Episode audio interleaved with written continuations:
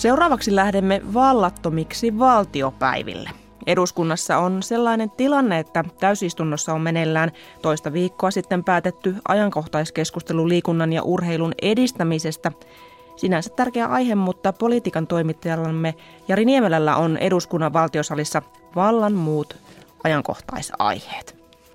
Niin onkin. Tällä kertaa tässä on kanssani eduskunnan valtiosalissa eduskunnan nuorten kansanedustajien kansainvälisen verkoston kolme jäsentä.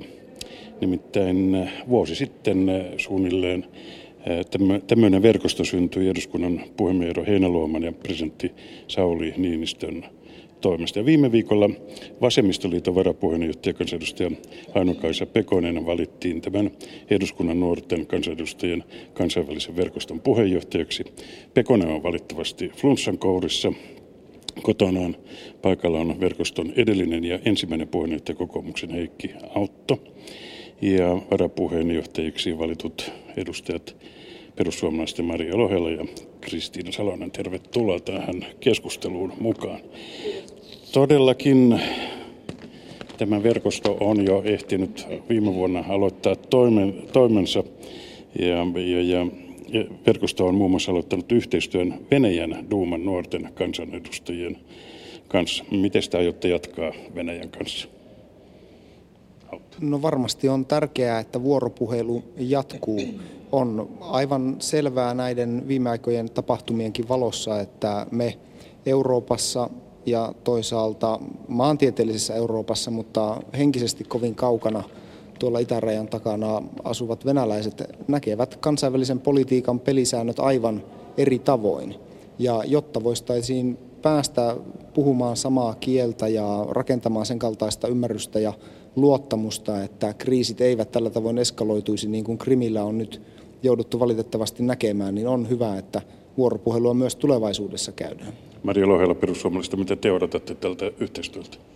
Nuorten kansanedustajien historia täällä eduskunnassa on toki toistaiseksi lyhyt, mutta se alku on ollut myönteinen ja mukava ja myös tuonne, tuonne Venäjän suuntaan, että tarkoitus on jatkaa tällä hyväksi havaitulla tiellä ja ylläpitää niitä hyviä suhteita, joita Suomella kuitenkin on Venäjän kanssa ollut, niin se on erityisen tärkeää meidän nuorten kansanedustajienkin jatkaa sitä ja olla siinä aktiivisia. Kristiina Salonen, ajankohta tuli kyllä aikamoisen saumaan. No kyllä, mutta itse asiassa juuri nyt on entistä tärkeämpää ymmärtää venäläisyyttä ja venäläistä päätöksentekoa. Ja erityisesti minulle ainakin on annettu ymmärtää, että Venäjällä nimenomaan henkilökohtaiset suhteet, jotka perustuvat luottamukseen, on erittäin tärkeitä. Ja se on tässä nyt oikeastaan se ajatus myös, että kahden eri maan kansanedustajat voivat luoda sellaisia kontakteja, jotka perustuvat luottamukseen, joiden avulla sitten tulevaisuudessakin voidaan käydä vuoropuheluita myöskin kinkkisissä tilanteissa, niin kuin nyt. Puhutaan tässä nyt aluksi tästä Venäjästä, Krimistä, Ukrainasta, mutta palataan sitten vielä päivän toiseen aiheeseen täällä, tai tämän viikon toiseen aiheeseen täällä eduskunnassa nimittäin ydinvoimaa. Venäjä on ilmoittanut varaavansa oikeuden suojella venäläisiä intressejä ja venäjän kielen puhuja myös maan rajojen ulkopuolella. Miten te tulkitsette tätä? No aina katson niin, että jokaisella valtiolla pitää olla oman maan sisällään oikeus määrätä, määrätä omista asioistaan ja jonkun toisen valtion välintulo valtion, valtion sisälle niin ei ole kansainvälisten sopimustenkaan mukaista. Ja, ja katson, katson, että tämä on ehdottomasti asia, johon Suomen on äh, kriittisesti puututtava ja kerrottava, että me emme hyväksy sellaista toimintaa. Maria Tähän, mitä Kristiina Salonen juuri sanoi, on, on toki helppo yhtyä.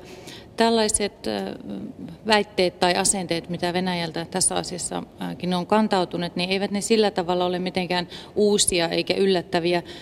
Näihin on tietyllä tapaa jo totuttu ja niihin osataan sillä tavalla suhtautuakin oikein, mutta totta kai nyt, mitä tuolla Krimillä on nähty, niin se on varmasti meidät kaikki yllättänyt ja siitä ollaan yhtä lailla huolestuneita ja mietitään, että mitä kaikkea tällainen Venäjän suhtautuminen muualla asuviin tai muissa maissa oleviin venäläisvähemmistöihin, niin sitten käytännössä voi todellakin tarkoittaa.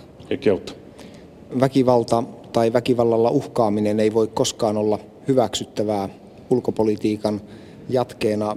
se on selkeästi vastoin kansainvälistä oikeutta ja YK on peruskirjaa ja kyllä Euroopan unionilla ja koko kansainvälisellä yhteisöllä on nyt vakava paikka käydä Venäjän kanssa läpi kansainvälisesti hyväksytyt pelisäännöt ja ne pelisäännöt, millä me voimme Eurooppaa yhdessä rakentaa.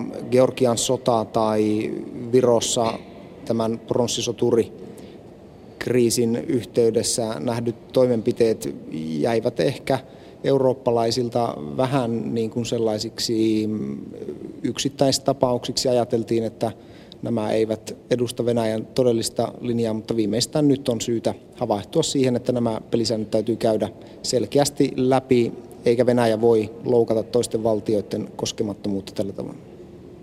Minusta huomionarvoista on, on se, että ähm, on oikeastaan kysytty sitä, että voiko, voiko Suomi kritisoida tässä kohtaa Venäjän, Venäjän tekoa. Ja minusta on erotettava se, että vaikka Suomi yhdessä EUn kanssa kritisoi, kritisoi ja ähm, suhtautuu kielteisesti siihen tekoon, äh, jonka Venäjä nyt Krimin niemimaalla on tehnyt, niin siltihän se ei tarkoita sitä, että me äh, suhtauduttaisiin koko Venäjään kielteisesti tai että, että me haluttaisiin kritisoida Venäjää. Teko on tuomittava, se on sanottava reilusti ääneen, mutta silti se ei tarkoita sitä, että me tuomitsemme Venäjän kokonaisuudessa. Suomi ja Euroopan unioni sekä, sekä muualta maailmasta, esimerkiksi Yhdysvalloista, on, on toki onkin tuomittu nämä viime aikojen tapahtumat ja niihin on otettu hyvin, hyvin voimakkaasti kantaa. Ja Tämä asia on totta kai tehtävä selväksi, mutta sekään ei ole tarkoituksenmukaista, että Venäjä jotenkin ahdistetaan johonkin perimmäiseen nurkkaan, vaan että neuvottelu, ratkais, neuvottelutie on se väylä, jolla, josta pitää, jonka kautta pitää yrittää päästä tästä kriisistä ulos ja huolehtia siitä, että tilanne ei millään tavalla enää eskaloituisi. Nyt perussuomalaisten kansanedustaja Jussi halla sanoi, että tämä antaa aihetta harkita esimerkiksi ulkomaalaisten kiinteistökauppoja koskevaa lainsäädäntöä, Suomen turvallisuuspoliittisia ratkaisuja tai puolustusvoimien rahoitusta uudelleen. Antaako todella?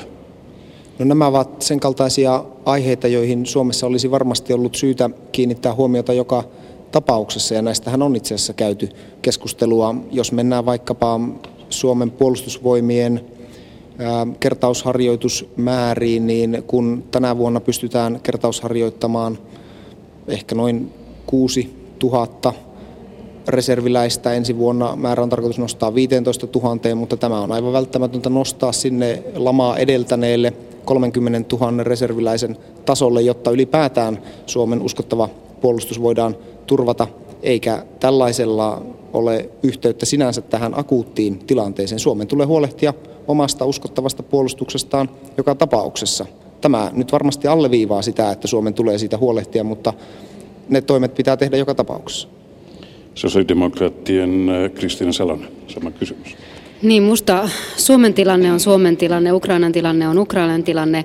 Ja mä vähän kyllä paheksun sitä, että jos nyt tätä Ukrainan kriisiä käytetään ähm, hyväksi niin, että, että myös pelotellaan suomalaisia ähm, ja jotenkin verrataan esimerkiksi Suomen tilannetta Ukrainan tilannetta tilannetta, laitetaan yhtäläisyysmerkit merkit niille. Missään nimessä nyt ei ole syytä suomalaisia pelotella, jo, jo, joiksi nämä puheet tulkitsen, mutta kuten Heikki Autto tuossa totesi, niin nämä on tietenkin yksistään sellaisia asioita, joista keskustelua on käyty jo aikaisemminkin ja joista varmasti keskustelua käydään tästä eteenpäinkin, mutta mä toivon, että sitä keskustelua ei ohjata pelolla, pelotteella Ukrainan tilanteesta ja siksi tässä yhteydessä asioiden korostaminen niin on mielestäni väärin. Perussuomalaisten Maria Lohela. Pelottelua ei siinä ole kysymys pelottelusta. Siinä on kysymys äh, juuri näin, kuten Heikki Otto tuossa aluksi kuvasi, että varautumisesta erilaisiin tilanteisiin ja näistä asioista olisi pitänyt keskustella jo aiemmin ja niistä voidaan keskustella myös nyt ja jatkossa. Minun mielestäni on viisautta varautua myös sellaisiin tilanteisiin, jotka koetaan jotenkin epätodennäköisinä tai, tai muulla tavalla epämieluisina tai vaikeina asioina ylipäätään niin keskustelun kohteena, että ei niitä sen takia pidä väistää, että ajatellaan, että näin ei ehkä, tai tämä ei voisi olla mahdollista, koska emme me niin paljon tulevaisuutta voi kukaan ennustaa. No ei väistellä. Vaikuttaako tämä tilanne Suomen turvallisuuteen? Mä, mä näkisin, että ensisijaisesti tällä voi olla taloudellisia vaikutuksia. Ja taloudellinen turvallisuus on myös, myös yksi kysymys. Ei aina tarvitse viitata sodan uhkaan tai väkivallan uhkaan tai muihin tällaisiin riskeihin, vaan näkisin, että nämä taloudelliset vaikeudet, mitä tästä voi Suomelle ja koko Euroopan unionille seurata, niin ne ovat sellaisia, jotka, joihin niin on todella hyvä kiinnittänyt huomiota. Kokoomuksen Heikki Tämä tilanteen eskaloituminen on tapahtunut Ukrainan yhteiskunnan romahtamisen seurauksena, jossa Venäjä näki tilaisuutensa Krimin niemimaan haltuunottamiseksi.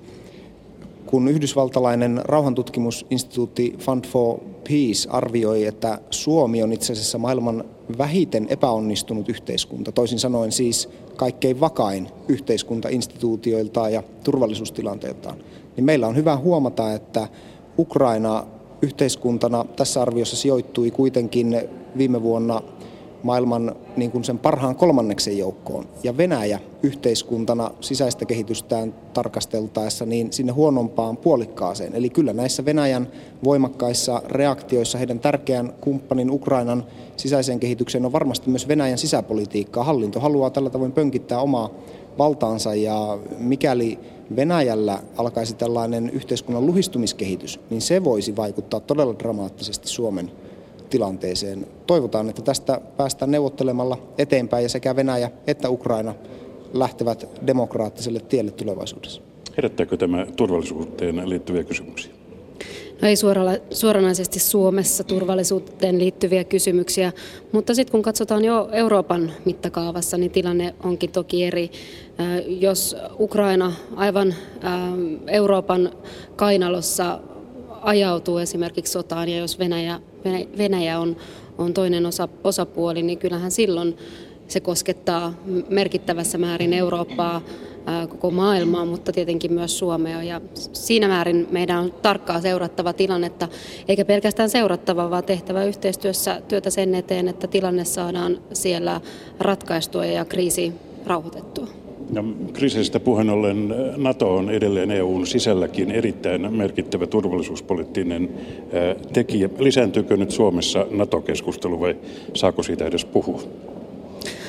No, Natosta varmaan on saanut puhua tähän astikin ja, ja saa tästä eteenpäinkin puhua. Sekin on Suomen sisällä käytävä keskustelu. Varmaan mä uskon, että NATO-myönteiset haluavat käyttää tätä tilannetta myös hyväksi ja äm, ehkä saada, saada NATO-myönteisyyttä lisättyä tämän, tämän kriisin kautta, mutta, mutta itse näen niin, että nyt tässä tilanteessa ei myöskään pelotteen, pelotteen kautta niin voida käydä NATO-keskustelua. Että kyllä se keskustelu täytyy käydä äm, Suomen tarpeista ja lähtökohdista lähtien. Kyllähän NATO-keskustelua on jo jossain määrin tämäkin kriisin seurauksena nyt vilkastunut Suomessa oltuaan vähän semmoisessa hiljaisemmassa suvantovaiheessa. Mutta eduskuntavaalit tosiaan ovat jo ed- ovella sitten hieman reilun vuoden päästä, niin voisin hyvin kuvitella, että tämä NATO-teema on sitten yksi asia, joka on nyt voimakkaammin vaikka tulevissa hallitusneuvotteluissa sitten esillä, eikä nyt välttämättä vähiten näiden tuoreiden tapahtumien vuoksi. Onko teillä vaikutusta tähän suomalaiseen NATO-keskusteluun? No vaikutus voi tulla itse asiassa kiertoteitse, eli koukaten tuolta lännestä Ruotsin kautta. Ruotsissa NATO-keskustelu on vilkastunut jo Venäjän viime keväisten toimenpiteiden seurauksena ja nythän olemme kuulleet Ruotsista, kuinka siellä on reagoitu myös puolustuskyvyn kohotuksella tähän Ukrainan tilanteeseen, mikä Suomen näkökulmasta vaikuttaa tietysti kovin erikoiselta, koska me emme ole mitään tällaista uhkaa tässä kokeneet, eikä Suomeen tai Itämeren alueeseen mitään uhkaa kohdistu. Mutta on aivan selvää, että Suomen ja Ruotsin tulee edetä yhtä jalkaa suhteessaan NATOon ja näin ollen voi olla, että tämä keskustelu meille rantautuukin tuolta lännestä päin. Mä näkisin, että tässä voi myös käydä toisinpäin, että mikäli NATO äh, ottaa Ukrainassa jonkunlaista roolia ja toki silloin myöskin Venäjä siihen reagoi, niin mm, se voi myöskin itse asiassa äh, Suomessa laskea ähm, halukkuutta tai äh, NATO-keskustelun keskustelun intoa. Että mm, hirveän ratkaisevaa on NATO-keskustelussakin se, että miten NATO on mukana Ukrainan kriisissä kriisin ratkaisussa ja mikä on Venäjän reaktiot siihen. Lopuksi tähän, tämän osuuden lopuksi, että tuliko tässä särö nyt Suomen ja Venäjän suhteisiin? Kuka haluaa? No mä näen, että ei ole, ei ole säröä tullut, tullut eikä pidäkään tulla. Suomen pitää hoitaa suhteensa Venäjään jatkossakin hyvin. Joku eri mieltä? No en kyllä ole eri mieltä. En ole itse ainakaan mitään vielä sellaista havainnut, josta tällaista voisi päätellä, että Venäjä on Suomelle tärkeä, erityisesti tärkeä kauppakumppani ja päinvastoin. Että kyllä mä näen, että se on molempien intresseissä vaalia sitä myös jatkossa. Euroopan unioni ja koko kansainvälisen yhteisön täytyy käydä Venäjän kanssa pelisääntökeskustelu siitä, että Venäjä ei voi väkivalloin tai väkivallalla uhkaamalla toteuttaa doktriiniaan omien kansalaistensa etujen puolustamisesta. Jokaisen valtion tulee tietysti pyrkiä omien kansalaistensa asemaa edistämään, mutta Venäjän toimet eivät ole hyväksyttäviä ja tietysti Suomen osana kansainvälistä yhteisöä tulee Venäjän kanssa nyt tämä pelisääntökeskustelu käydä, mutta en itsekään näe, että tästä olisi Suomen ja Venäjän kahdenvälisiin suhteisiin haittaa. Toivottavasti tästä myös Venäjällä hallinto ottaa oppia niin, että demokratia on se tie, jolla voi vakaata, vaurastuvaa, menestyvää yhteiskuntaa rakentaa, ei tällainen voimapolitiikka. Tässä ovat keskustelemassa siis perussuomalaisista Maria Lohela, SDPstä Kristiina Salonen ja kokoomuksen Heikki Autto, joka matkustaa kohta junalla Turkuun.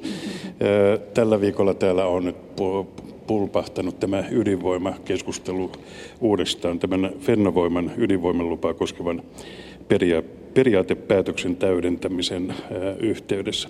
Tästä tuli iso kysymys. Heikki Autto, miten arvioitte tämän puolen jatkuvan tai vaikutuksia? Fennovoiman hanke on suomalaiselle teollisuudelle, suomalaisten työpaikkojen ja Suomen kilpailukyvyn kannalta erittäin tärkeä.